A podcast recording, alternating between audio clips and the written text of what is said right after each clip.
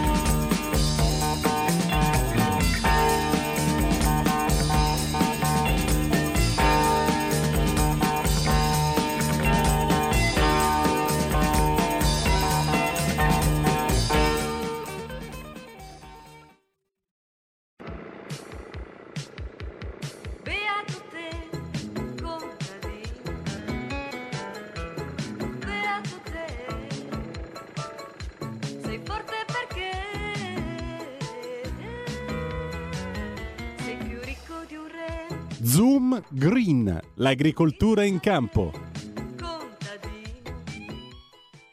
Non c'è modo di sfuggire quando sei un piccolo uomo sotto il monte del destino cadrai, era la voce indimenticabile di Augusto Daolio con i nomadi Il Destino del 1975, il disco start di stamattina, amiche e amici miei, ma non dell'avventura.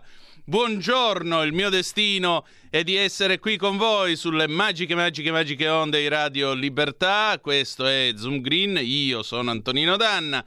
Con me, signori, il baffo più seducente dell'etere, lui, l'immarcescibile, l'incommensurabile, l'incontrovertibile e soprattutto un grande compagno di avventura, signore e signori, Lorenzo Viviani. Questa è l'edizione di oggi, venerdì 15 di settembre, l'anno del Signore 2023, della Madonna Addolorata, nonché di un grande uomo, a differenza di noi piccoli uomini che sotto il peso del destino cadiamo, Pino Puglisi, oggi beato per la Chiesa Cattolica, sacerdote, martire in odio alla fede, ucciso dalla mafia 30 anni fa. E infatti il nostro Lorenzo dove si trova? Dove sei tu? Ah, un caro saluto a tutti voi, ascoltatori di Radio Libertà, un caro saluto naturalmente in regia e a te Antonino che mi fai sempre quell'intro immarcescibile proprio, non me l'ha mai detto nessuno, mi sono sentito quasi ripino di conservanti, non so come mai. Comunque, detto questo... E si vede che ti hanno fatto questo, bene l'antiruggine, quindi. Eh, abbiamo fatto sì, un Le possidica. Mm. Bravo, è possidica, bicomponente. No, il discorso, eh, ora andiamo subito a essere seri, Sì. perché tu hai citato proprio un episodio eh, insomma, di, di, mafia tremendo, tragico, con una persona eh, meravigliosa eh, che insomma ha meritato, penso, il titolo di beato eh, più di, di, più, di, chiunque altro, perché insomma eh, fa parte di, quelle, di quegli episodi della, della, triste storia italiana, della triste storia della Sicilia. Io sono davanti all'aula bunker perché io ieri ero alla festa della Lega Sicilia e sapete come, come ormai l'agenda del nostro Matteo Salvini sia legata alle vicissitudini processuali che sono eh, inerenti al fatto che per una volta un ministro aveva detto fermo l'immigrazione, evitiamo di mettere la gente in mare e quindi e lui adesso si ritrova sotto processo. Il coraggio delle azioni, il coraggio delle decisioni in Italia viene premiato con una bella vicissitudine processuale, vicissitudine processuale che a Catania ha visto eh, subito una conclusione diciamo positiva per il nostro Matteo, lo stesso capo di imputazione qua a Palermo lo vede ancora sotto processo. Quindi siamo qua perché stamattina, tra parentesi, io ho finito ieri sera molto tardi, mi ha fatto molto piacere raggiungerlo in questo piazzale super accaldato. Infatti, si vedete sulle macchine per due motivi: uno perché ci sono 30 gradi fuori, e poi perché eh, dall'esterno non si possono fare riprese dall'aula bunker, almeno così mi hanno detto. Quindi voglio evitare anche insomma, di, di, in diretta di farmi redarguire dalle forze dell'ordine. E detto questo, Matteo è ancora dentro, però la cosa piacevole è che c'è stato comunque sia un drappello di persone simpatizzanti, ma non solo cittadini con un bello striscione. Poi manderemo magari una foto, vedo un po' se eh, assistenti dell'onorevole Tardino. E, insomma, proprio per testimoniare la, l'affetto, per testimoniare più che affetto, guardate, non si, non si, è il fatto, soprattutto lo vediamo in questi giorni in cui realmente eh, abbiamo di fronte un'invasione, un'invasione programmata, ma non lo dico col termine eh, insomma di quello dire l'invasione, come lo vogliono dire i giornali di sinistra, come fossimo noi cattivi. Qua stanno guadagnando tutti da questo business. È una cosa comprovata, se naturalmente partono sfruttando il buon tempo che c'è eh, nel canale di Sicilia, sfruttando il buon tempo, stanno partendo in migliaia, in migliaia e stiamo arricchendo i trafficanti di esseri umani, i trafficanti di droga e i trafficanti di armi, perché con i soldi naturalmente che prendono il traffico degli esseri umani, questi comprano droga e armi. Allora questo deve finire. E lo dice, lo dico sempre su queste frequenze, uno che è un uomo di mare e in mare non ci si lascia nessuno, questo sia ben chiaro, ma quello che deve fare un governo responsabile è creare delle strutture in Nord Africa, in Nord Africa per impedire che avvengano gli sbarchi, perché siamo all'assurdo, qua stiamo facendo arricchire una, un'attività eh, criminale delle più, eh, delle più eh, terrificanti al mondo, delle più gravi al mondo, delle più... Eh, perché fanno soldi veramente eh, mettendo in mare delle persone che rischiano di morire a 100 metri dalla costa, perché le imbarcazioni che vediamo sono imbarcazioni che servono solamente ad arrivare all'ONG di turno per farsi soccorrere. Quindi è questo che deve fermare questo governo e, il nostro Matteo Salvini nel governo giallo-verde poi ho avuto, ho avuto l'onore di partecipare, diciamo, eh, come in maggioranza, come parlamentare, l'aveva portato a casa come ministro dell'interno. Aveva, era riuscito a comunque sia a fermare, a, a, eliminare le morti in mare. Diciamo le cose come stanno: eliminare le morti in mare. Non si parte, le persone non muoiono in mare. Non si parte, non si mettono dei disperati in mare che poi finiscono naturalmente a dare dei soldi, 3-4 mila dollari, quindi 3 mila euro in mano ai trafficanti, ma soprattutto eh, si riesce a evitare che queste persone perdano la vita, perché per quanti ne possono sbarcare sulle nostre coste, per quanti migliaia ne stanno sbarcando in questo momento sulle nostre coste, pensate alle persone che in questo momento eh, magari invece hanno perso la vita e naturalmente statisticamente, percentualmente, purtroppo questo è un dato di fatto. Quindi evitare che la gente eh, abbia l'attrattiva dell'ONG di turno, eh, di un, di, di, del, del, miraggio del nostro paese, che non può naturalmente essere un centro d'accoglienza per l'Europa del Nord Africa. Ecco, evitare di avere questo miraggio, questa attrattiva vuol dire evitare di arricchire i trafficanti ed evitare che questa gente si metta in mare e perda la vita nel Mediterraneo. Detto questo, eh, insomma, hai fatto bene a ricordare, è assurdo, ti dico la verità, in questo è tutto un paradosso, ritrovarmi in Sicilia. Ora io poi fra qualche ora partirò e ritornerò nella mia Liguria, anche perché poi ci vedremo a Pontida, io lo dico eh, già ai radioascoltatori, sarò a friggere le acciughe, quindi ci vedremo il sabato sera per chi è super militante, quindi non verrà solamente la domenica, ma ci sarà anche il sabato sera, sarò a friggere le acciughe insieme ai bergamaschi nello stand eh, nelle cucine degli alpini, quindi insomma eh, invito tutti a venire a mangiarsi un po' di prodotti del territorio, porteremo una ventata di Liguria in quel di Pontida, eh, però fatemi dire, mi sento veramente assurdo pensare che eh, in tutto il, l'Ambaradan in questo momento un ministero dei trasporti sia eh, in bellissimo, un bellissimo territorio a Sicilia, ma però in un bruttissimo contesto, in questo piazzale eh, di stile deserto al sole, in un'aula bunker sotto processo, perché solamente ha detto quello che ha, chiesto, ha detto in campagna elettorale. C'è qualcuno, fatemi dire, che ha detto che avrebbe fatto diversamente, perché poi i numeri sono quelli lì, e lo dico ai radioascoltatori che magari sono pronti a chiamare, poi ti lascerò la parola Antonino. I numeri sono quelli lì, è inutile che ci guardiamo, eh. c'è qualcuno che ha preso tanti voti, c'è qualcuno che ne ha presi meno, funziona così in democrazia, c'è qualcuno che ha più responsabilità, meno responsabilità, c'era anche qualcuno che ha detto che avrebbe fatto, e io ero in Parlamento e ce l'avevo vicini, eh, avrebbe fatto di tutto e di più, blocco navale, muri, cose anche che secondo me non sono né possibili né giuste. Però poi i risultati sono ben diversi, adesso bisogna veramente cambiare passo. Antonino. 346 642 7756 se volete dire la vostra attraverso la zappa o whatsapp che dir voglia sì guarda io mi aggiungo alle tue riflessioni sottolineando una cosa avere dei, degli hotspot per i respingimenti direttamente in Nord Africa è credo propedeutico all'applicazione del piano Mattei per un motivo molto semplice questo piano Mattei così come il controllo delle frontiere deve avvenire in collaborazione con le autorità locali e in cogestione con le autorità locali, perché le autorità locali, ahimè, bisogna dirlo, non sono all'altezza della situazione. Vi faccio un esempio banale. Eh, stamattina, non so se Giulio Cainarca ve l'abbia letto in rassegna stampa, c'è un pezzo che io ho scritto per Italia Oggi eh, sull'inondazione a Derna in Libia, 20.000 morti stimati. Bene, che cosa succede? Succede che eh, erano già stati stanziati i fondi per fare la manutenzione alle due dighe che sono crollate giorno 10 con la tempesta e il ciclone Daniel. Il problema è che quei miliardi di dollari che erano stati stanziati non sono mai stati utilizzati per questo. Allo stesso modo, se voi parlate con la mm. professoressa Anna Bono, che peraltro avremo di nuovo su questo tema nella prossima settimana, quando riprenderemo eh, la nostra collocazione nel drive time dalle 18 alle 20, se voi parlate con lei, lei vi dice questa cosa qua. Dice: è inutile che riempiamo l'Africa di soldi perché abbiamo la eh, coscienza sporca e allora dobbiamo ripulircela facendo i benefattori alle Madri Teresa di Calcutta. Perché quando questi soldi arrivano, arrivano in mano a dei regimi corrotti e incapaci i quali tutto fanno meno che utilizzarli per migliorare le condizioni dei popoli. E nessuno lo fa per il semplice e banale motivo che comunque prima o poi l'Occidente aprirà di nuovo il borsello. Allora, sì, no.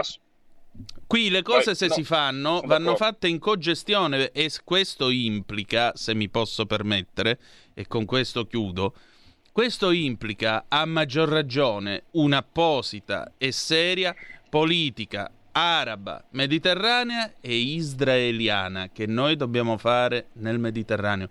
E ce la dobbiamo fare noi perché quei signori a Parigi con cui abbiamo stipulato il trattato di amicizia rafforzata e quegli altri a Berlino che parlano tanto di Europa, che parlano tanto di civiltà e di diritti, quando si tratta di tutelare quello che è anche il loro confine, che non è al Brennero, che non è a Monaco di Baviera, non è a Ventimiglia, ma è nel mare a sud di Lampedusa, quando questi galantuomini e gentildonne vengono interpellati sull'argomento, rispondono e vabbè ma c'è l'accordo di Dublino, futtetevi la voi, perché parlano anche calabrese, affare vostro per dirvela in italiano, per chi chiama da fuori Vibo Valencia. Ora al di là della battuta, se non sono in grado questi signori che già sono in campagna elettorale, visto tutto quello che ci stanno facendo, se questi signori sono già in campagna elettorale, I cavoli nostri guardiamoceli noi, perché come si dice dalle mie parti,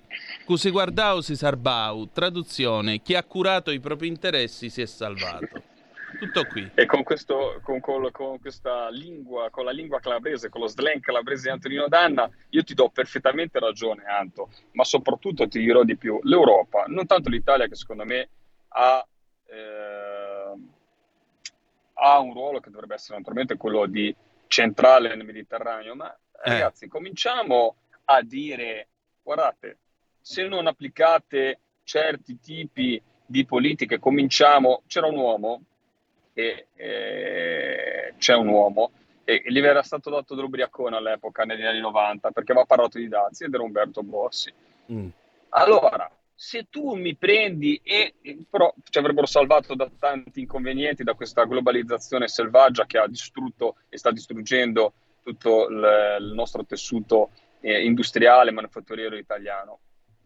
Allora, se tu vuoi eh, importare, dato che noi siamo sommersi, guardate, io le, qualsiasi può fare la prova dal vestiario, dall'agroalimentare, tanti lavorazioni primarie del nostro agroalimentare, soprattutto parlo del settore ittico, arrivano ad esempio dalla, da, da, paesi come la Tunisia o da paesi comunque del Maghreb. Allora, cominci, ora, lascia stare le emergenze che sono state in questo momento, che devono vederci tutti impegnati a livello eh, mondiale per aiutare le persone in difficoltà, ma nell'ordinario, tu, se tu continui a farlo gnorri, a far partire persone, anche i tuoi connazionali, allora Ninno, te lo dico in dialetto alla mia parte, allora Ninno, e allora non, non ti, comincia a non importare, comincia a non guadagnare più con i paesi d'Europa. Però purtroppo, guardate che quello che mi fa veramente incazzare, arrabbiare, che poi tutto il tema economico, eh vabbè, però continui, perché poi continui a fare affari sempre con chi magari non dovresti fare affari, continui a lavorare con chi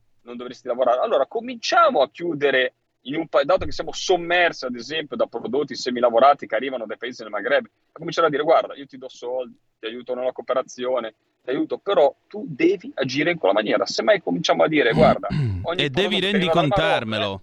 Eh, eh, eh, bravo, ogni prodotto che mi arriva, guarda, ti ci metto un cent'anto, faccio bene alla mia economia, perché guardate, quando arrivano le arance dal Marocco, quando ci arrivano i prodotti semilavorati dal Marocco, vuol dire che abbiamo tolto manodopera in quel paese dove costa di meno, e invece magari c'era un lavoratore siciliano una salagione, faccio l'esempio della salagione delle acciughe, che lavorava in questo momento. Allora, quindi, se noi facciamo una, una, cosa di questo genere, comunque ci guadagniamo perché riportiamo un po' di lavoro nel nostro paese ed evitiamo di andare a speculare su paesi così. Quindi non mi sembra un discorso stralunato, magari eh, ai ben pensanti non va bene, però cominciamo a farci rispettare anche in queste cose qua.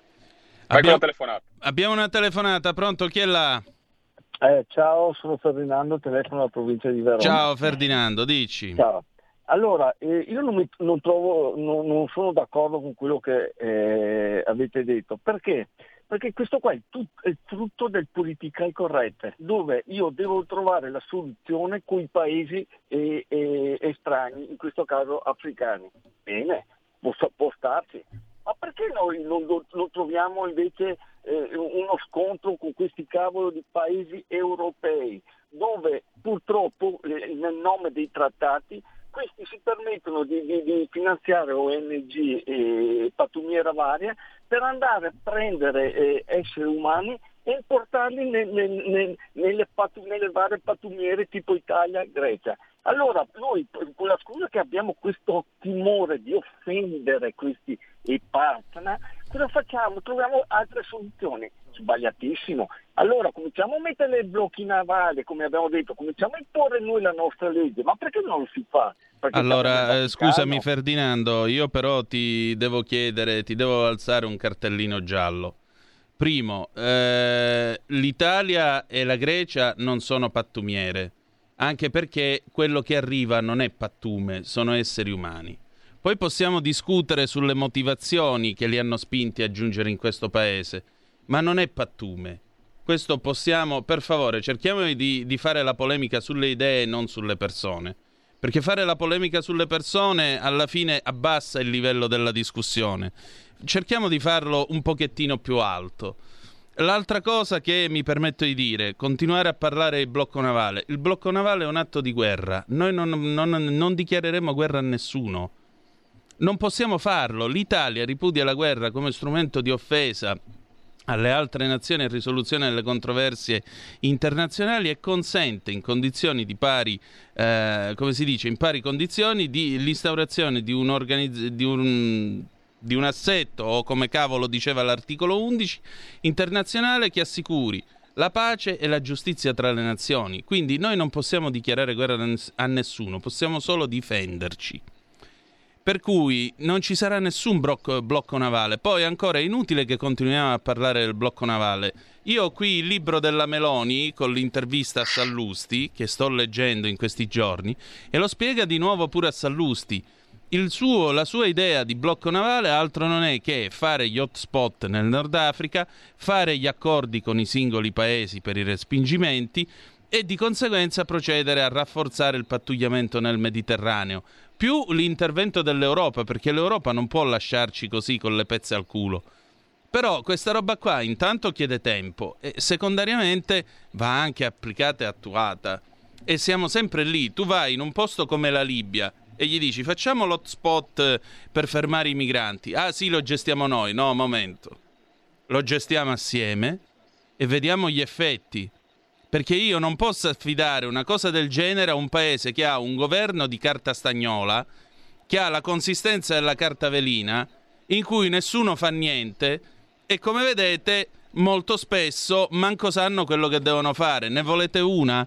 A Derna la gente è morta perché l'ONU da dieci anni stava cercando di costituire il servizio meteorologico in Libia e fare gli alert alle persone dicendo loro guardate che vengono le tempeste crepate. Sapete perché non le hanno potute fare? Per il semplice e banale motivo che i libici non hanno questo servizio e nel corso di questi anni hanno messo in mezzo eh, l'instabilità politica, il paese non è sicuro e non si sa chi comanda e qua e là. Ma voi immaginate un hotspot gestito dai libici come diventa?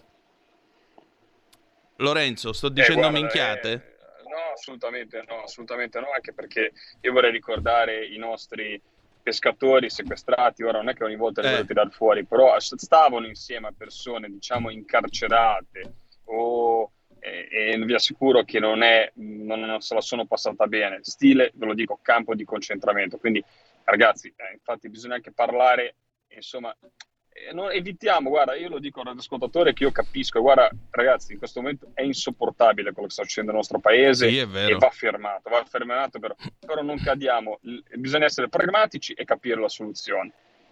Mm, che si chiami una maniera o un'altra, io penso molto che il tema sia economico e, e, e, e dietro ci sia anche tanta destabilizzazione perché poi le cose non avvengono mai a caso. Però detto questo, eh, bisogna trovare una soluzione. Gli altri paesi non si fanno problemi. Noi certamente abbiamo una sinistra nel nostro paese che col politicamente corretto ci va a nozze, ma vedo che anche a livello di voti spero che gli italiani capiscano che eh, dai Parioli o dai quartieri eh, in dove stanno diciamo i politicamente corretti eh, sì, la, la, visuale sia ben diversa rispetto a chi vive nelle periferie delle città, chi vive eh, purtroppo chi vive questa immigrazione che non è gestibile per un perché quando tu arrivi e metti tante persone, fai arrivare, non hai da dargli un lavoro, non hai la possibilità, poi tra parentesi arrivano con delle aspettative e con una visione del nostro paese assurda e dirò di più, la cosa che ci diamo veramente una grande sempre martellata sui cosiddetti è anche che queste persone arrivano al nostro paese e sembra che arrivino in un paese dove subito debbano approfittarsi del nostro welfare. Ecco, l'immigrazione non si sospenderà così, ci sarà, però dobbiamo pretendere che arrivino persone che possano lavorare, che possano, eh, possano insomma, contribuire, eh, lo dico da, da, produttore che magari insomma, eh, ha bisogno domani mattina anche di manodopera, ma qualificata, e deve essere una manodopera, e lo dico, poi vado in pubblicità, perché mi fa incazzare quelli che parlano così, eh, Antonino, sì. anche manodopera, però trattata uguale, io da esatto. pescatore sono extracomunitario a bordo, pago più contributi. Lo sapevate? Lo dico ai radioascoltatori, perché è un cittadino extracomunitario. Non ho agevolazioni rispetto a un pescatore italiano. Ecco, questa deve essere la mentalità. Non è che io devo approfittarmene di uno che viene da un altro paese e dico mi serve la manodopera perché la pago di meno. Questo è un discorso veramente di un razzismo enorme ed è quello che invece porta avanti sempre la sinistra per giustificare questa immigrazione di massa. Andiamo in pubblicità e poi dopo parliamo di agricoltura, ve lo prometto. Sì. A dopo. Ehi tu, non trovi più il segnale di Radio Libertà sulla tua radio DAB? Non disperarti, risintonizza. Sì, ma come? È facile, tasto menu, poi scegli il tasto corrispondente alla ricerca automatica dei canali, attendi qualche minuto e tutte le stazioni DAB della tua zona saranno disponibili. Stai ascoltando Radio Libertà. la tua voce libera, senza filtri né censura. La tua radio.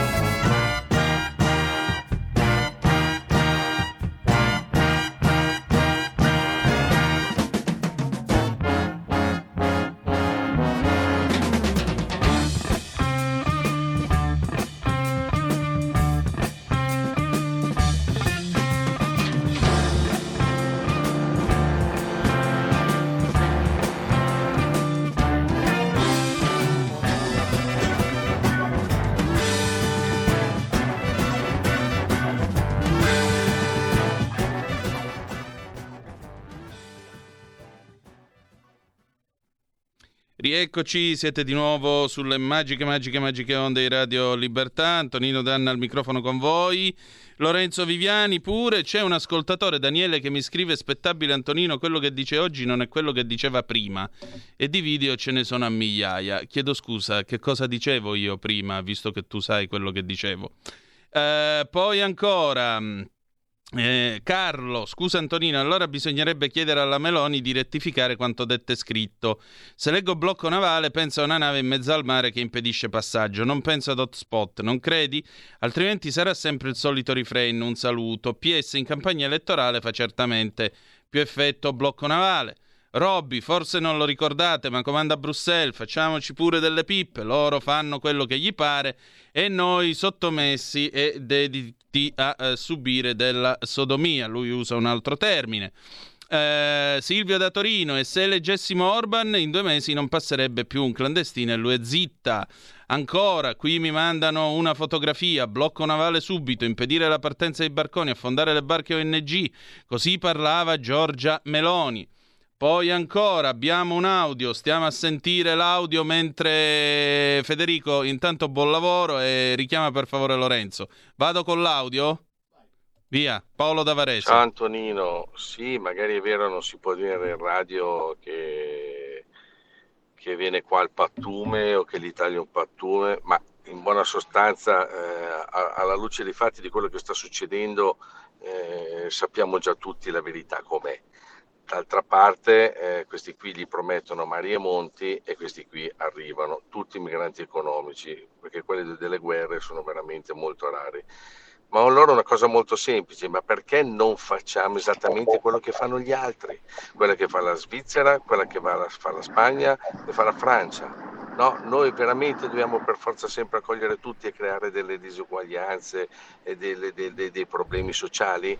Ma insomma, diamoci una, una, una, regolata. Il buonismo va bene, ma fino a un certo punto ne abbiamo piene le scatole. Paolo Varese, ciao. Paolo, tu mi hai mai sentito fare discorsi di buonismo? Sono d'accordo con te. Non sono d'accordo quando si parla di pattume e parliamo comunque di esseri umani. Allora, Anna Maria da Vicenza, vai.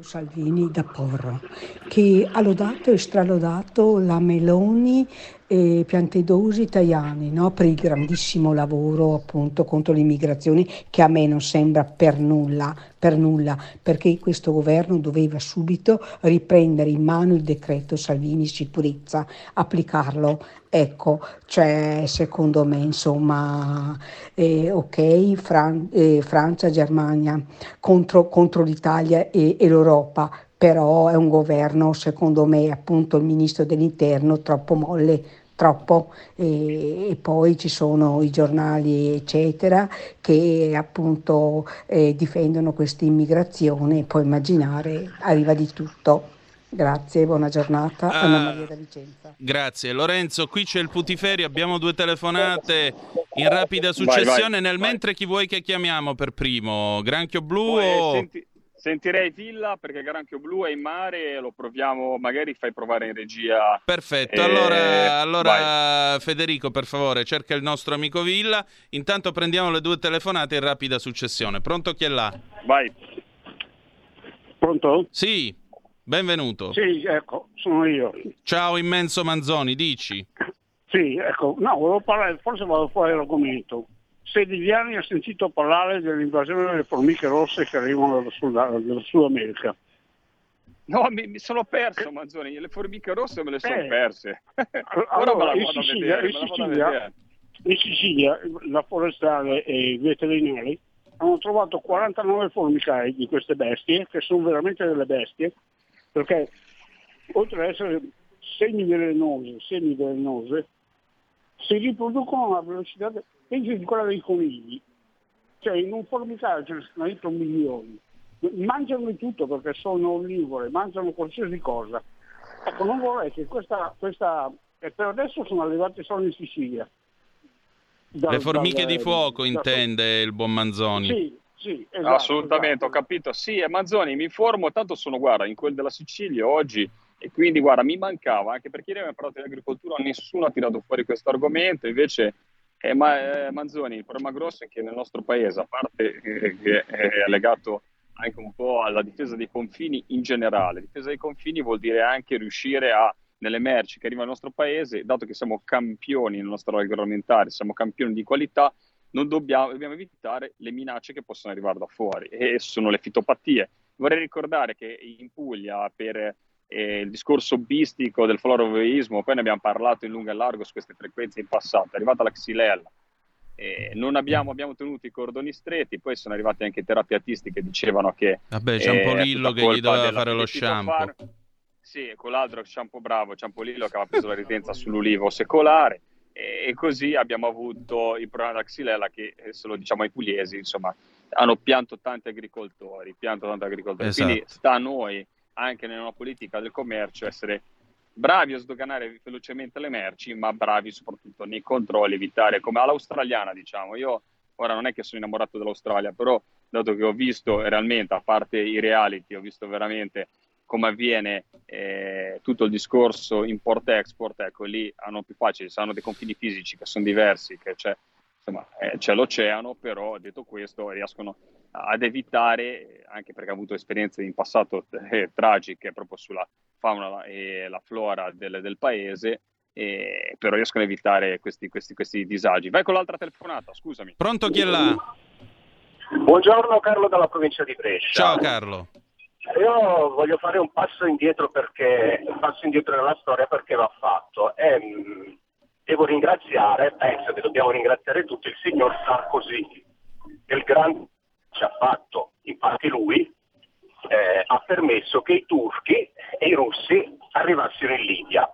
Per cui questo grave disastro che ci troviamo ad affrontare oggi eh, lo dobbiamo a quel signore lì e naturalmente anche alla pochezza, alla pochezza della nostra politica estera, della nostra politica che non ha fatto assolutamente niente per perseguire il signor Sarkozy, naturalmente eh, a livello giudiziario, perché questo signore eh, ci ha creato un disastro enorme, immane, incalcolabile e non sappiamo dove andremo a finire perché abbiamo i turchi e i russi di fronte a casa, per cui con la situazione globale che c'è attualmente non sappiamo che cosa accadrà e quindi quantomeno la nostra politica, invece di ascoltare sempre i cuginetti francesi, eh, dovrebbe anche un po' spiegare a questi signori francesi che loro ci hanno combinato un gravissimo disastro e magari consegnarci il signor Sarkozy per giudicarlo, ecco, democraticamente ovvio. Ciao a tutti e grazie. Eh, ma io ero un ragazzino, però ragazzi, posso dire che la Lega è stato uno degli unici partiti che ha sempre stato contro le bombe, contro questo modo di esportare la democrazia, soprattutto in paesi che purtroppo non hanno fatto neanche i passaggi storici per conquistarsela, quindi abbiamo lasciato paesi nel caos.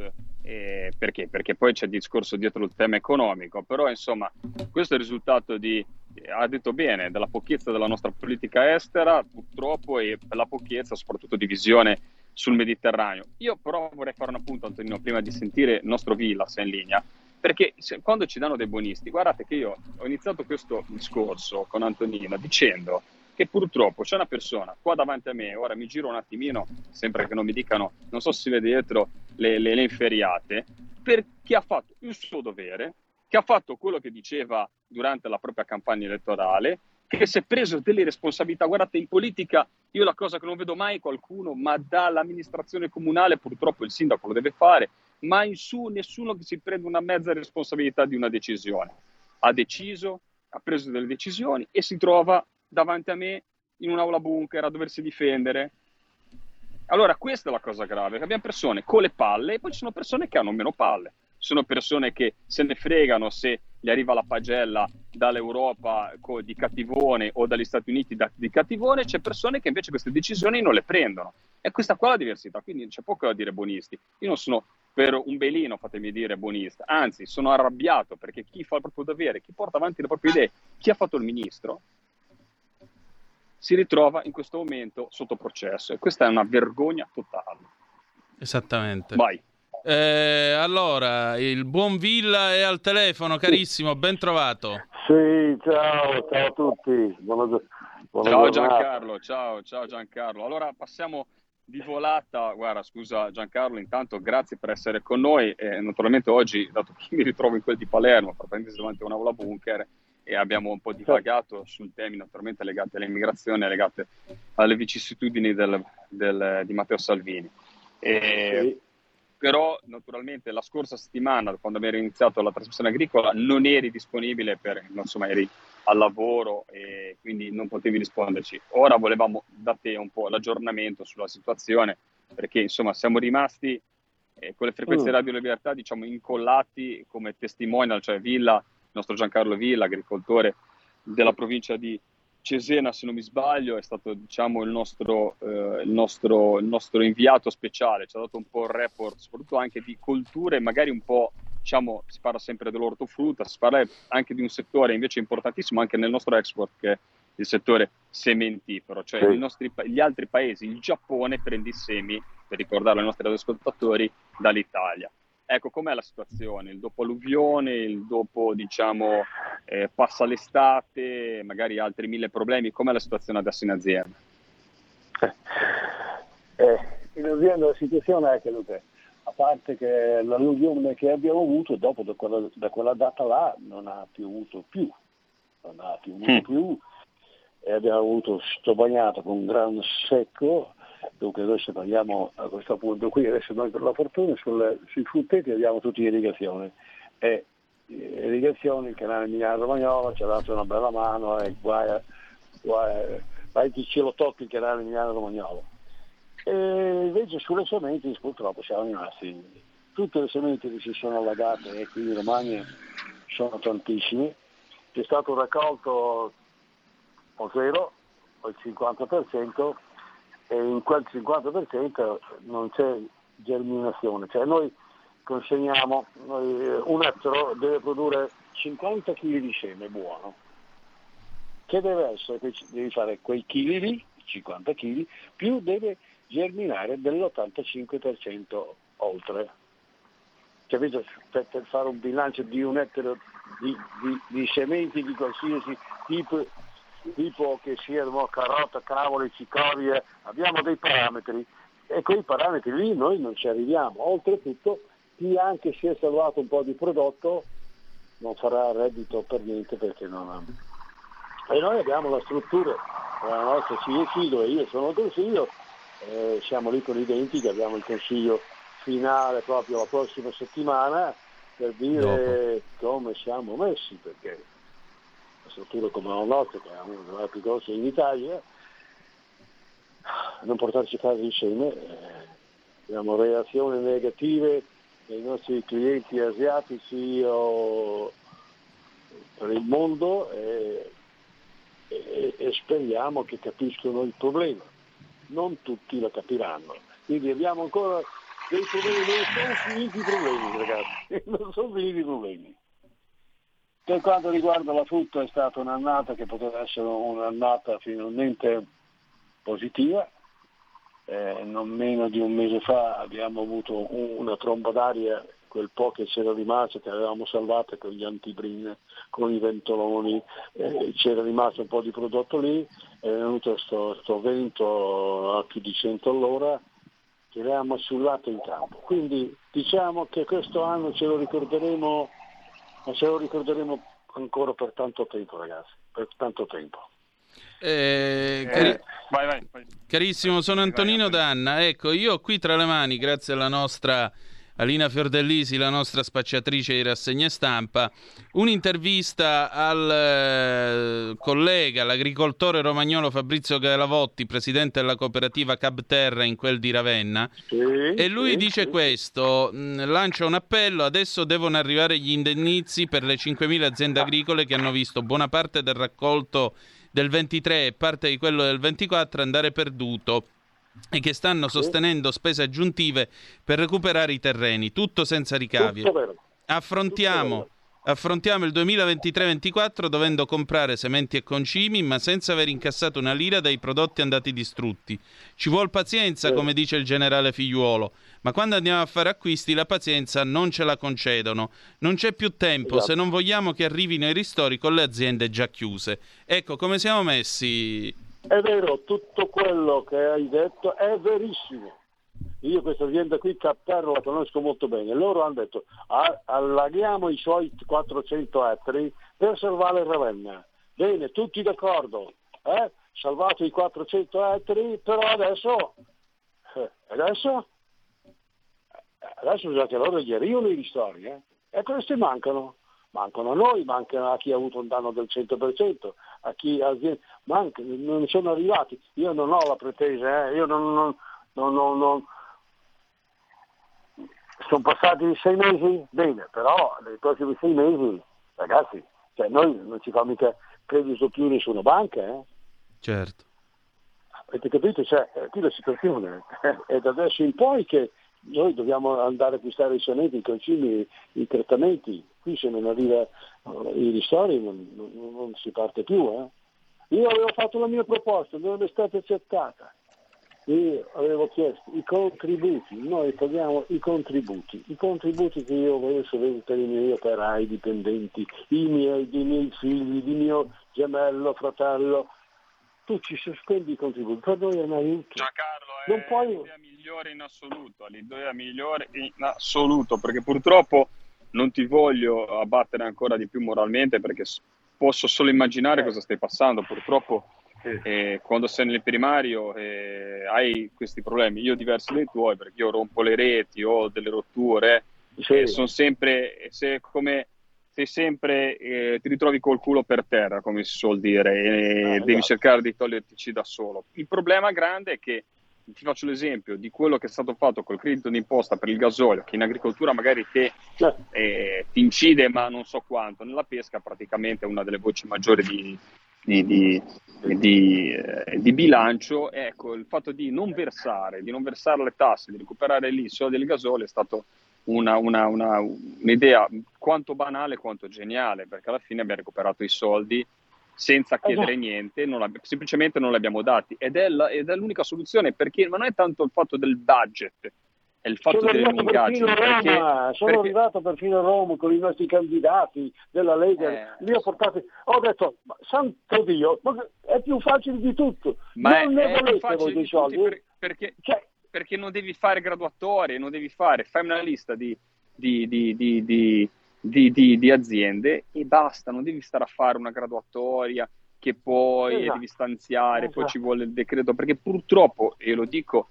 cioè siamo regolati in un paese in cui te mi dici, vabbè, governate dappertutto, ad esempio, te sei Ligure, governi città, regione e, e- e Roma e Bruxelles no, purtroppo, perché era quella che ci cambiava tante No. sorti, soprattutto in Eh. agricoltura e pesca, però il problema grosso è che poi ti scontri con tutta la parte dei dirigenti che hanno un macro potere gigantesco all'interno dei ministeri, e dirigenti buoni o cattivi che però sono quel sistema Mm. burocratico che non riesci comunque a velocizzare. Io sfido veramente la classe politica futura a cambiare questo sistema perché vedete i fondi molte volte ci sono, purtroppo ci si Mm. perdono nelle lungaggini fra la regione che deve raccogliere le domande, poi le deve trasmettere a Roma, poi ci quello è il vuole il problema, decreto. sì, certo. E intanto l'imprenditore muore, intanto l'imprenditore muore. Quando arrivano i soldi, io vi faccio l'esempio del fermo biologico, cioè adesso in tante regioni Mm. d'Italia, inizierà a breve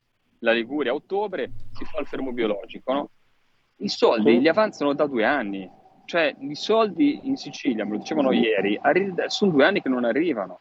I soldi in tante parti d'Italia sono due anni e mezzo che non arrivano. Allora io ti dico non mangiare questo mese e ti do... cosa mi serve fra due anni quella sovvenzione? Cosa serve a Giancarlo? È buttare via i soldi, perché se a Giancarlo gli do fra un anno i soldi per l'emergenza in Emilia Romagna, e glieli do che gli faccio un regalo, ma se, se ha vissuto, se è riuscito a sopravvivere, perdonatemi eh, il lessico, se ha, se ha- se è sopravvissuto, eh, gli regalo dei soldi e comunque è uscito dall'emergenza.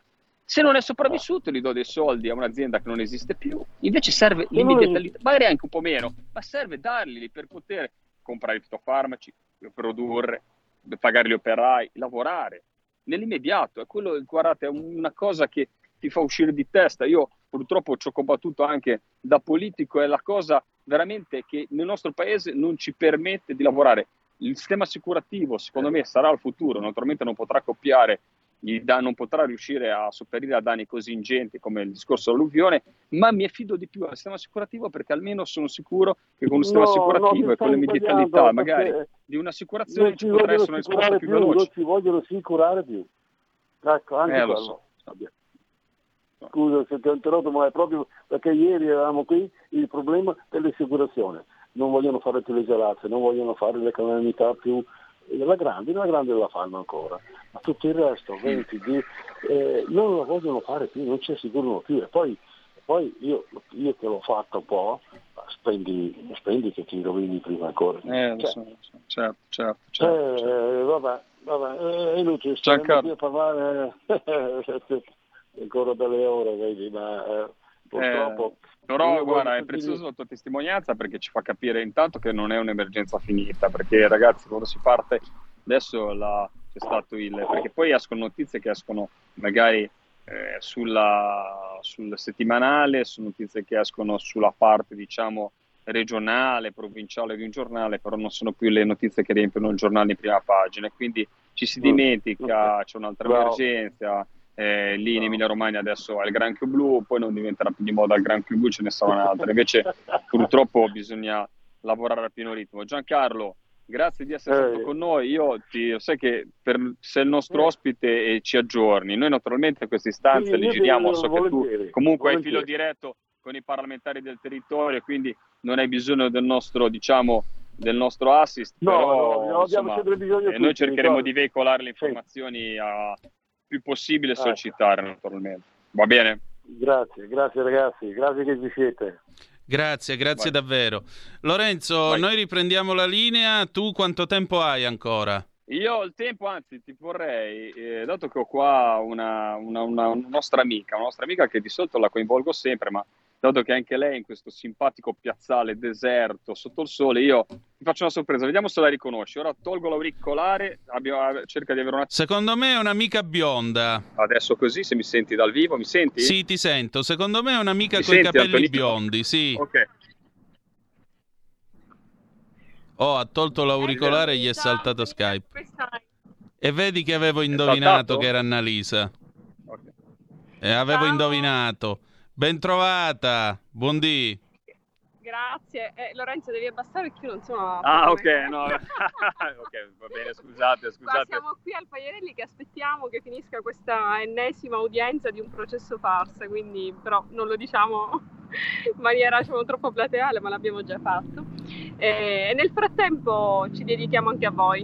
Eh, Grazie. Una domanda, scusami, gliela faccio subito io, Antonino, perché ieri, devo dire la verità, un giovedì sera a Caltanissetta una grande festa della Lega. Ecco, raccontaci un po' Sì. com'è andata. E naturalmente io sono qua perché abbiamo fatto un panel, cioè un focus, diciamo una, una- una conferenza che mi piace di più, usiamo l'italiano sulla pesca, vai. Sì, è stata la prima festa della Lega, tanto entusiasmo, c'erano tantissime persone e consideriamo che era un giovedì sera appunto e, e ovviamente non potevamo non inserire un panel sulla pesca con il nostro eh, caro amico e, e super professionista in materia eh, Lorenzo Viviani e quindi Lorenzo fa il sacrificio di venire in Sicilia, no? trattato malissimo dai siciliani. E è stata una bella festa, una prima parte dedicata al talk e poi la seconda parte abbiamo assistito a degli spettacoli, sbandieratori, c'era tanta gente, aziende tipiche che hanno messo, aziende con prodotti locali tipici che hanno messo a disposizione gratuitamente i loro prodotti. Ehm, è stato, credo, insomma, una serata molto piacevole. Insomma, direi un vero e proprio parterre de Roi è andata proprio bene. Intanto eh, vedo che c'è questo striscione unico a fermare i clandestini giù le mani da Salvini, riferisce Libero sulla sua pagina fe- e sulla sua pagina web. Com'è il clima lì? È molto solidale nei confronti del nostro leader e credo insomma che la gente anche a- abbia percepito in questi giorni in cui gli sbarchi sono aumentati a dismisura ehm, chi è stato coerente insomma con quello che ha sempre detto. Io ieri abbiamo fatto un piccolo passaggio anche in materia, dicevo che noi non abbiamo mai eh, fatto grandi proclami in materia, ma abbiamo cercato di dare delle soluzioni. Matteo, da ministro dell'interno, ha- è stato l'unico che ha limitato gli sbarchi e tengo a sottolineare le morti in mare, perché più gente parte, più tragedie si verificano. Quasi passano silenziose. Fino all'altro giorno è morta una bambina di 5 mesi annegata. Eh. Certo, se continuiamo ad affidarci ai trafficanti di esseri umani e a far sì che i delinquenti abbiano la meglio, eh, è chiaro diciamo, che eh, non potranno non verificarsi queste, queste tragedie, eh, però pare che a qualcuno in Europa vada bene così, vada bene insomma, che sia l'Italia e la Sicilia ehm, ad essere letteralmente in base senza nessuna accoglienza e integrazione poi, perché non puoi accogliere in un'isola di 6.000 abitanti 7.000 eh, immigrati. Certamente. Sì, Antonino, fra parentesi, ora mi intrometto perché sto facendo camera, camera eh, diretta, faccio di tutto, però insomma, ecco, adesso aspetta che non vedo più, non vedo più Annalisa, ok, adesso è perfetto. E, no, una, una, una, una cosa che mi viene da sottolineare perché eh, non è ininfluente il gruppo ID, perché il gruppo ID è un gruppo eh, che porta a casa eh, dei risultati anche, ma soprattutto fa delle battaglie. Guardate, io ho rievocato un po' il discorso William Wallace che fa un po' naturalmente nostalgia, eh, lega, eh, però è così. Eh, bisogna, guarda, le battaglie farle anche se sei, diciamo, piccolino, anche se sei un gruppo che purtroppo ha dall'altra parte popolari e socialisti che, che sono contro di te. E loro hanno fatto un po' la battaglia alla scozzese, alla William Wallace, affermando, diciamo, in quello in cui credono, in quello in cui pensano. E devo dire la verità, anche il fatto sull'immigrazione di essere stato uno dei gruppi che ha portato comunque una risoluzione importante proprio sul tema dell'immigrazione, che è quella degli hotspot nel, nei paesi del sì. Nord Africa. Annalisa. Noi abbiamo chiesto, diciamo, la proposta che ID ha fatto, diciamo, peraltro tramite me perché sono lì la rappresentante per quel pacchetto, avevamo chiesto di creare dei centri di identificazione nel Nord Africa, nei territori in cui c'era una, si poteva creare una certa eh, stabilità politica, gestiti chiaramente non eh, da, diciamo, da, da, gente diciamo, senza valori, eh, così come ci accusano, no? ma dalle agenzie europee. Ne paghiamo tante, ce ne sono che possono lavorare eh, in maniera seria. Eh, allora con eh, la gestione europea attraverso europei potremmo procedere a fare poi quello che viene fatto invece nel territorio italiano, quindi identificare chi ha diritto di arrivare legalmente e legittimamente in Europa, eh, piuttosto che eh, consentire attraverso i delinquenti del- ad altri criminali di arrivare sul nostro territorio. E allora lì sì che potremmo fare una selezione accurata, ehm, accogliere e integrare contestualmente diciamo, e far decidere a chi scappa da guerra o da altre situazioni pericolose in Africa o in altri eh, continenti di arrivare nel nostro eh, in maniera eh, sicura. Eh, questo, questa è la nostra soluzione, non abbiamo mai parlato né di blocchi navali né di alzare muri sui... forse c'è la pubblicità? Eh sì, 30 secondi di pausa, però sì. grazie per averlo precisato tu che non avete parlato di blocchi navali. Di poter scegliere diciamo, chi arriva in maniera sicura. Eh, chiaramente proposta mai accolta, ecco, diciamo, certo. perché proveniva dal gruppo ID. Grazie. Grazie Annalisa Tardino, andiamo in pubblicità e dopo parliamo di Gran Club Blu se riusciamo a trovare il nostro, il nostro eh, pescatore inviato. Ciao. Grazie, 30 secondi e torniamo. Stai ascoltando Radio Libertà. La tua voce libera, senza filtri né censura. La tua radio.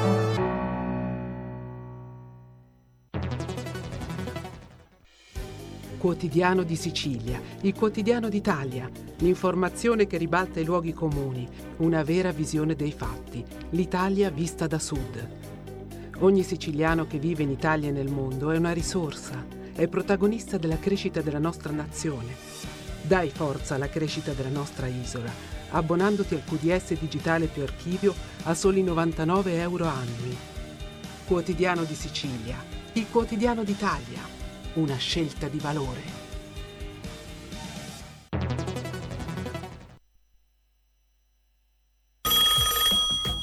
Pronto? Avvocato. Mi dica. C'è bisogno di lei.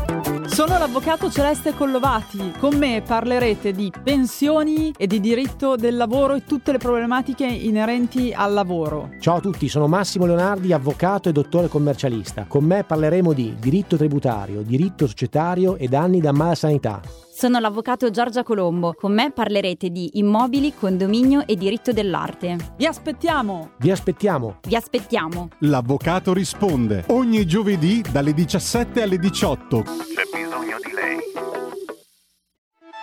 Stai ascoltando Radio Libertà, la tua voce libera, senza filtri né censure, la tua radio.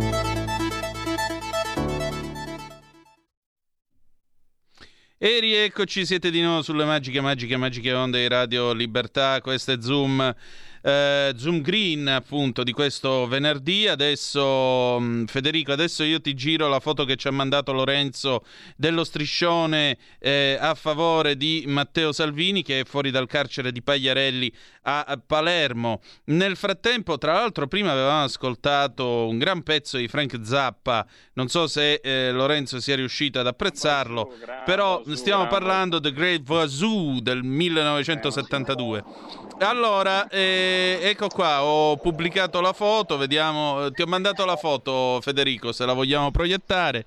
Grazie Lorenzo. Allora, il nostro amico per il granchio blu ci ha risposto che non è disponibile, quindi eh, possiamo... Ne tirare... parleremo la prossima puntata. Fra parentesi, lui sta mm. facendo un'operazione, diciamo, abbastanza, abbastanza onerosa e faticosa, perché sta andando non in mare per andare a pescare le vongole, per andare a pre- prendere le vongole, le vongole veraci, ma sta andando in questo momento a pescare il granchio, che fra parentesi viene smaltito e neanche venduto. Fra parentesi viviamo in un paradosso, poi purtroppo vi devo lasciare perché, eh, perché poi devo stare qui e poi correre all'aeroporto, però eh, il granchio è arrivato il granchio blu dalla Grecia che non è che è arrivato via mare, non stiamo parlando del granchio blu del nord Atlantico, del- delle coste atlantiche, perdonatemi, che è arrivato. eh. È arrivato il granchio blu tramite i camion. Ecco. Cosa vuol dire? Che nei supermercati, soprattutto in Veneto, che è una cosa che io ti giuro mi fa, mi rompe la, mi spacca la testa a metà, è arrivato, dato che c'è questo pathos del granchio blu, invece di comprarlo, cioè noi come Stato pubblicizziamo, mangiate granchio blu perché eh, bisogna aiutare i nostri vongolari, la nostra muschicoltura, il granchio blu sta distruggendo tutto.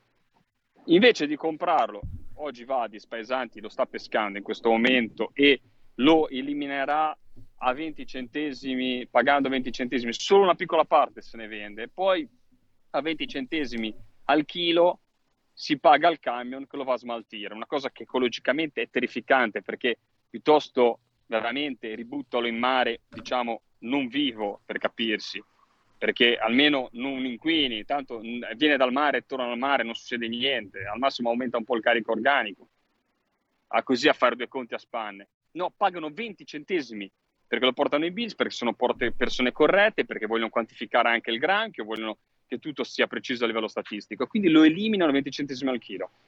La GDO, la grande distribuzione, cosa fa? Dato che la gente richiede il granchio blu perché lo stanno pubblicizzando da tutte le parti, è il tema di attualità, lo vende quello greco perché forse gli conviene, perché c'è il commerciante che lo compra dalla Grecia. Questa cosa mi fa vomitare. Questa è una filiera malata. Questa è una filiera malata, senza un minimo rispetto dei lavoratori.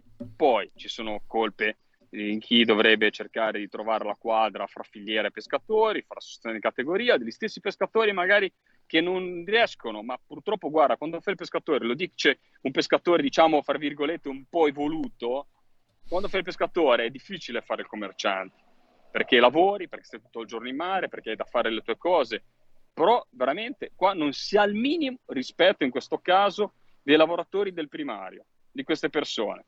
Tutti ci stiamo muovendo nella direzione per aiutare, per farli consumare, tutti, ma com'è bello il granchio blu, cioè come com'è cattivo da una parte, ma allo stesso momento dobbiamo mangiarlo perché è buonissimo, è cattivo diciamo col nostro ambiente, è cattivo col nostro habitat, è cattivo contro la muscolatura, cattivo è un termine che da biologo mi fa inorridire, non è cattivo, è un essere strabiliante che però è vorace, è, è- biologicamente è una macchina da guerra perché si riproduce tantissimo, è prolifico, e riesce a, insomma, a resistere a ambienti diversi, sempre legato all'acqua salmastra, ma in tutto questo c'è uno sforzo enorme anche per dire commercializziamolo, mangiamolo, vendiamolo e lo vai a comprare dalla Grecia. Porca miseria, è una veramente, guarda, una cosa che, guarda, se c'era Vadis oggi le avrei chiesto cosa ne pensa, perché io da moluschicoltore che si vede spazzare via, perché il problema grande, guardate, e lo, lo dico a chi apprezza le vongole veraci, che noi i prossimi anni non ne avremo. Le vongole veraci di Gordo, di Scardovare e di Comacchio, purtroppo, se non ci sarà un intervento sovvenzionando magari in maniera pesante, ad esempio, la, ehm, la venericoltura, cioè le, la- le nostre, le nostre, le nostre produttori eh, di vongole, ri- rimettendo il seme in mare, noi ci ritroveremo con la tabula rasa perché loro stanno predando il granchio, adesso l'adulto, ma ha già spazzato via la semenza. Quindi non è il problema odierno, non è il problema oggi, il problema sarà che non avremo la vongola fra un anno, fra due anni. Però prendisi un settore ricchissimo, un settore che stava bene, un settore che non aveva tanti problemi, un settore che sarà, andrà completamente in default, un settore che fatturava milioni di euro, perché non è che parliamo di, di- parliamo di 1500 imbarcazioni solamente a Goro. Certo. Ragazzi, parliamo di numeri enormi. Ecco, in tutto questo l'aiuto che arriva dal commercio è prendere il granchio blu dalla Grecia. Eh, Lorenzo, abbiamo due telefonate in attesa intanto. Vai. Le prendiamo in rapida successione. Pronto chi è là? Pronto? Sì, sono Graziano, chiamo da Gallarate. Ciao. Tonino. Guarda, quando ho sentito parlare di 20 centesimi delle vongole eccetera, guarda, io dico, ma c'ha ragione quell'agricoltore lì, ma dove vogliamo fare? Che dopo eventualmente quando lo entro all'ultimo momento, che, non- che solo per passare mano a mano, questi qui che sono là a pescare, eccetera, pre- prendono il minimo, cioè, e gli altri invece magari prendono 50 centesimi, magari 70 centesimi e un euro. Guarda, è, è, veramente sentire certe cose mi fa ribrezzo, mi fa ribrezzo. No. E poi, poi, quando volevo parlare un attimino quello è riferimento no, a ma ti, quelle, ti dico, non so se i migranti, eh, scusami, i ti, che arrivano, i migranti che, che arrivano, ma dico tante volte, ma quelle persone che parlano, che continuano a parlare, eccetera, ma allora personalmente a casa quanti ne hanno? Che continuano a parlare, voi dovete, voi dovete. Io mi piacerebbe sapere che uno, anche dei parlamentari, eccetera, io ne ho casa due o tre. Io, questo dico, tanto di cappello. Se ti riferisci a quelli del PD non ne hanno, anzi quando volevano fare il centro d'accoglienza a Capalbio fecero la, la levata di scudi perché non volevano i migranti a casa loro, per cui gli si deprezzava la proprietà. Seconda telefonata, pronto chi è là? Poi faccio un appunto. Ciao, ma...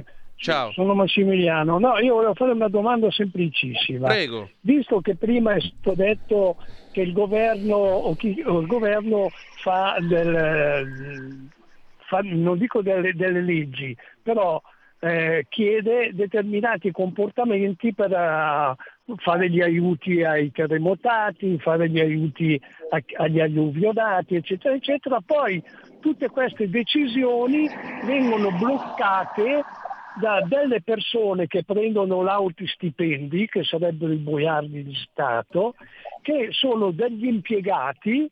Allora io mi domando e dico, ma questa gente che mette i bastoni nelle ruote e va contro la popolazione non si potrebbero licenziare? No, mi dicono non si possono licenziare perché hanno il posto fisso come Zalone. E io dico va bene, allora facciamo come succede in un'azienda.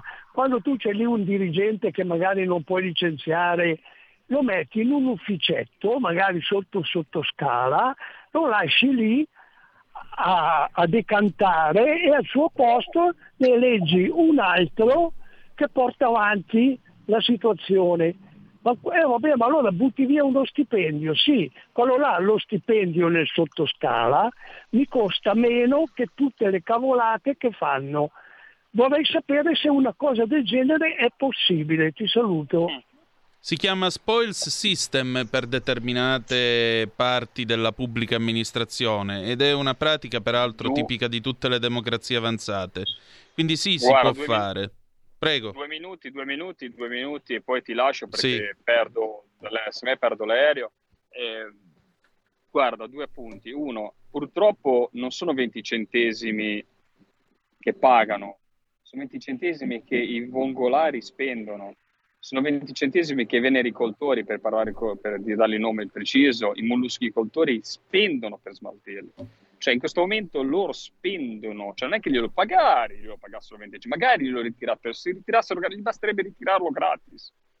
20 centesimi spendono, spendono perché lo mettono nei bins e va in discarica. Capisci? Cioè quella è la Chiaro. cosa ancora più agghiacciante. Stanno accumulando debiti. Serviranno un milione di euro solamente per pagare le discariche che hanno eliminato il granchio blu. Stiamo vivendo in questa situazione agghiacciante. La seconda cosa, dico, sì, c'è una differenza. Io vedo Matteo Salvini, vedo Edoardo Rixi, vedo i ministri della Lega quando agiscono con i dirigenti. Certo che se ti fermi a, a quello che ti dice il dirigente, ti sta bene quello che sta il dirigente, le cose non vanno avanti. Che ragazzi, bisogna stare sotto, bisogna stare, ma guardate, io penso che chi fa l'amministratore comunale, chi fa la, poi ci sono dei dirigenti, persone in gamba dappertutto, non voglio dire, adesso io criminalizzo e, generalizzo forse in maniera anche diciamo stupida, eh, però purtroppo c'è tanto questo stop dato dai dirigenti rispetto alla parte politica molte volte nei provvedimenti.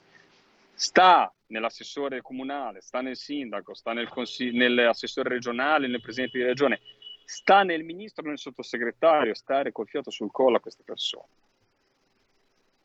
Fiato sul collo vuol dire pretendere che avvengano e che vadano avanti i provvedimenti. Non lo puoi licenziare. Io tutti i giorni sono lì nel tuo ufficio ed è l'unico modo. Guardate che purtroppo io lo vedo nel lavoro che stanno facendo i nostri. Non fanno solamente i ministri, non fanno solo i sottosegretari, devono andarsi a leggere la postilla nella carta X perché ti passano veramente le cose sotto le gambe e non te ne accorgi. Però è un modo di lavorare diverso, vuol dire lavorare H24 e veramente eh, pensare di, di avere davanti magari un anno, due anni in cui tu copri un ruolo che H24 fai solo quello, perché è l'unica maniera per far funzionare le cose. E Esatto. purtroppo molte volte ti devi sostituire proprio nell'opera anche di controllo a tante persone che magari, sai, eh, io ti dico da politico non hai orario paradossalmente, un dirigente alle 5 del pomeriggio, magari anche diciamo un venerdì a mezzogiorno, chiude e dice non rispondo più al telefono. Certo. Eh, non funziona così. E purtroppo in uno Stato che ha bisogno e che deve lavorare, anche i ministeri devono lavorare al 100% H24. Fai delle assunzioni in più? Sì. Però dato che lo fanno tanti altri lavoratori italiani di lavorare sabato e la domenica, di lavorare anche dopo l'orario delle 5, lo puoi fare anche all'interno del ministero. Io vi saluto, scappo via e insomma, eh, vo- volevo, preferivo, avrei preferito insomma dalla Sicilia salutarvi da un, so, un vigneto, eh, dal, non so, da un, con dietro una- un albero di mandorle oppure eh, col bellissimo mare della Sicilia. Invece vi saluto da un piazzale tristissimo di un'aula bunker e insomma, eh, così è la vita. Oggi mi è toccato questo, ma penso che eh, Matteo Salvini, che è dentro eh, purtroppo sotto processo, eh, insomma, eh, se la passi purtroppo in questo momento molto peggio di noi, però ne è andato orgoglioso, è arrivato fiero, è arrivato da ministro, è arrivato eh, insomma carico a molla, è arrivato ieri sera carico a molla, fatemi dire, perché ha fatto un discorso entusiasmante proprio anche sul tema dell'immigrazione. È veramente una persona che non perde, nonostante tutto, perché guardate, queste cose secondo me non ti fanno credere né nel futuro, né nello Stato, né nelle istituzioni. Invece è una persona che crede ancora nelle istituzioni, crede nel proprio lavoro ed è ancora appassionata di politica. Questo, guardate, è una cosa che è incredibile, perché tante altre persone avrebbero magari messo la coda fra le gambe e, e, insomma abbassato la testa. Invece è ancora lì, fiero, portando avanti le istanze del popolo della Lega. Saluti a tutti voi, alla prossima! Grazie Lorenzo, fai buon viaggio, lo troverete allora a Pontida dove ti aspettano tra l'altro gli amici dell'umanitaria padana. Allora, vediamo un po' le zappe. Ciao. Vediamo un po' le zappe che sono giunte nell'ordine. Buongiorno Antonino, buongiorno Lorenzo. Domenica vi aspettiamo al gazebo dell'umani- dell'umanitaria padana già dalle 7 di mattina. Eh, io sarò da studio, ma eh, Lorenzo ci sarà. Pina da Monza e Brianza, buongiorno carissimo Antonino, buongiorno a te. Mi spiace contraddirla a proposito del divieto di blocco navale che noi non possiamo fare. E mi dispiace per te, Pina. Il 14 dicembre del 1974 l'Assemblea Generale delle Nazioni Unite ha approvato la risoluzione numero 3314. All'articolo 3 di questa eh, dichiarazione, di questa, mh, eh, di questa risoluzione che contiene appunto una dichiarazione nella quale si definisce la, eh, la, la, gli atti di guerra e il concetto di aggressione, All'articolo 3 si costituiscono come aggressione nell'ordine 1. L'invasione o l'attacco da parte delle forze armate di uno Stato del territorio di un altro Stato o qualsiasi altra occupazione militare comunque temporanea derivante da tale invasione o attacco o qualsiasi annessione attraverso l'uso della forza del territorio di un altro Stato o di una sua parte. Poi saltiamo la B che è il bombardamento, C il blocco dei porti o delle coste di uno Stato da parte delle forze armate di un altro Stato. Quindi, come vedi, purtroppo il blocco navale è un atto di guerra, lo dice la legge internazionale, non lo dico io. Poi tu dici, ma allora ha ragione chi accusa Salvini? No, a torto marcio. E comunque Salvini non è processato per il blocco navale, Salvini è processato per omissione d'atti d'ufficio a Palermo e sequestro di persone in merito alla questione lì, Open Arms. Cosa intendiamo per accoglienza? Dar da mangiare, case gratis e altro, tutto sulle spalle degli italiani. Quando noi siamo emigrati non ci hanno dato nulla. È vero, non ci hanno dato nulla e addirittura noi quando arrivavamo dovevamo spiegare, dovevamo dire agli altri se avevamo un lavoro, quanti soldi avevamo in tasca e l'alloggio dove ci, doveva, dove ci potevano venire a reperire. Se non avevi questo lavoro, se non avevi i soldi e quant'altro, ti mettevano sulla nave con cui eri arrivato e venivi rispedito indietro. Controllo dell'immigrazione. Abbiamo una telefonata, pronto chi è là? Ciao Antonino, eh, sono Marino. Ciao, Brescia. dimmi. La memoria magari mi inganna, ma Mm. ai tempi della- degli albanesi che venivano in Italia, qualcosa del genere, io ho letto, qualche, mm, forse un mese fa, che in quel periodo comunque si attuò una sorta di blocco navale. Eh, Era un hanno detto, "Ma pattugliamento cazzato, col giornale". rafforzato, non era un blocco navale. Eh, niente, allora hanno calcato la mano i giornalisti in quel Esatto, caso. perché come, come Ah. vedi il blocco navale per la legge internazionale è un atto di guerra. Non, Sì, sì, non, eh, non discuto, non discuto. eh, Antonino, non me lo so inventato scritto. io, ragazzi, è così. Sì, sì, per Eh. carità, non, non è per contraddirti, era solo per, una- per chiarire una Sì. cosa che mi sfuggiva un attimo nella cosa. Sì. Il pattugliamento rafforzato si potrebbe anche cercare di fare magari con, con la Tunisia allora Esatto, punto. tu fai un accordo con la Tunisia per rallentare Ah. o fermare le partenze e allora ha senso per esempio un pattugliamento congiunto che non è un blocco Sì. navale. Infatti, tra l'altro, io ho qua il libro eh, della Meloni con Sallusti, così almeno sentite che cosa ha detto lei. Eh, sento spesso dire dall'opposizione e non solo, dovevate fare il blocco navale e poi si è visto che era impossibile come dicevamo noi. Messaggio facile da veicolare, ma inesatto. Certo che si può fare ed è quella a cui lavoro. Io ho sempre parlato di una missione, ecco che cos'è il concetto di blocco navale per lei. Io ho sempre parlato di una missione europea in accordo con le autorità del Nord Africa per fermare le partenze, aprire in Africa gli hotspot, distinguere i rifugiati da migranti economici, distribuire i rifugiati nei 27 paesi dell'Unione e per i migranti economici rispondere con la formazione e gli investimenti per mettere l'Africa in condizioni di prosperare grazie alle sue immense ricchezze. Eh, e poi va avanti.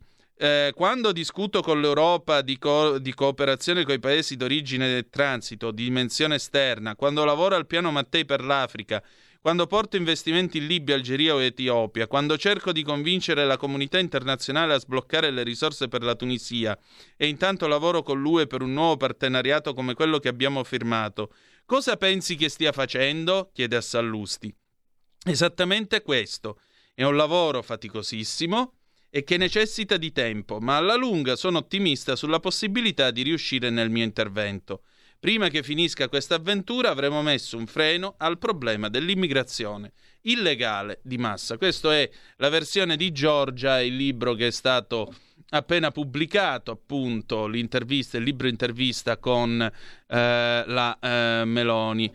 Nelle tue acque i tuoi porti puoi fare quello che vuoi, Silvio da Torino. No, non è così, come ti ho detto, il diritto internazionale dice tutt'altro. Allora, allora, noi siamo arrivati a questo punto. Detto ciò, puoi però, eh, puoi però chiaramente pattugliare le coste, puoi occuparti dei respingimenti, eccetera, eccetera. Insomma, la verità, sapete qual è? La verità è molto semplicemente che noi non abbiamo più una politica estera. E quindi c'è da rifare tutto. Questo è il guaio, ragazzi. Perché prima di arrivare a parlare di blocchi e quant'altro, poi l'avete sentita la Tardino, mi pare di averla sentita anch'io. La Tardino non ha parlato affatto di blocco navale, ha detto paradossalmente quasi tutto quello che dice la Meloni a Sallusti nel libro intervista, cioè gli hotspot nell'Africa settentrionale, non costruiamo né blocchi né muri, eccetera, eccetera, eccetera. Allora, il punto è che qui non c'è più una politica estera e c'è molto da rifare.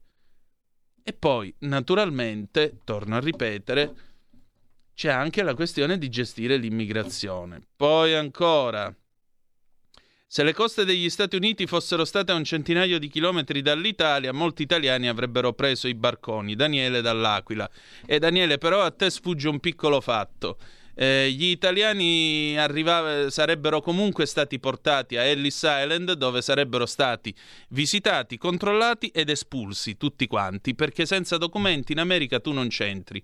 Qualche anno fa un ragazzino dal Messico andò fino vole- attraversò clandestinamente il confine con gli Stati Uniti perché voleva andare a Orlando, a Disneyland.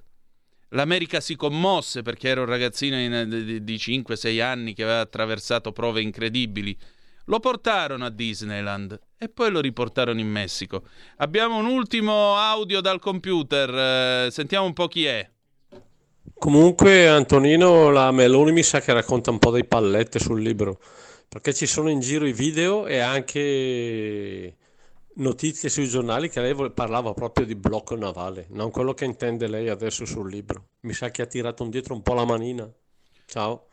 Oh, eh, può anche averla tirata indietro, la cosa riguarda la sua coscienza e la sua azione e ne risponderà agli elettori, perché vedi, siamo in democrazia, poi alla fine, quando sarà il momento di andare a votare, andremo tutti in cabina e ci giocheremo la schedina. Tenete però presente che nel momento in cui dovessero arrivare gli altri, anziché arrivarne 6.000 in un giorno, ne arriveranno 12.000. Io questo ve lo dico perché è giusto farvi avvertimento. Allora, noi abbiamo finito per oggi. Grazie per essere stati con noi. Domani alle 9.30 il garage dell'Alfista. Domenica, se vi fa piacere, dalle 9.30 siamo in diretta con eh, Pontida, tutta la squadra al gran completo. Grazie ancora per essere stati con noi. Si, ci salutiamo con i Mamas and Papas. Dream a little dream of me. Sogna un po' di me nel 1968. Adesso qui Parlamento con l'immenso Paolo Formentini. E malgrado tutto, the best is yet to come. Il meglio deve ancora venire. Vi ha parlato Antonino Danna. Buongiorno. Qui Parlamento. Grazie Presidente. Credo che la valenza geopolitica della ratifica in esame, che mira a creare gradualmente uno spazio aereo comune euro-ucraino, non possa sfuggire a nessuno. Consolidiamo oggi la scelta di campo occidentale di Kiev e ribadiamo, votando a favore, il convinto sostegno italiano al processo di associazione politica, all'integrazione economica dell'Ucraina con l'Unione Europea. Grazie. Grazie. Qui Parlamento. Avete ascoltato Zoom, il drive time in mezzo ai fatti.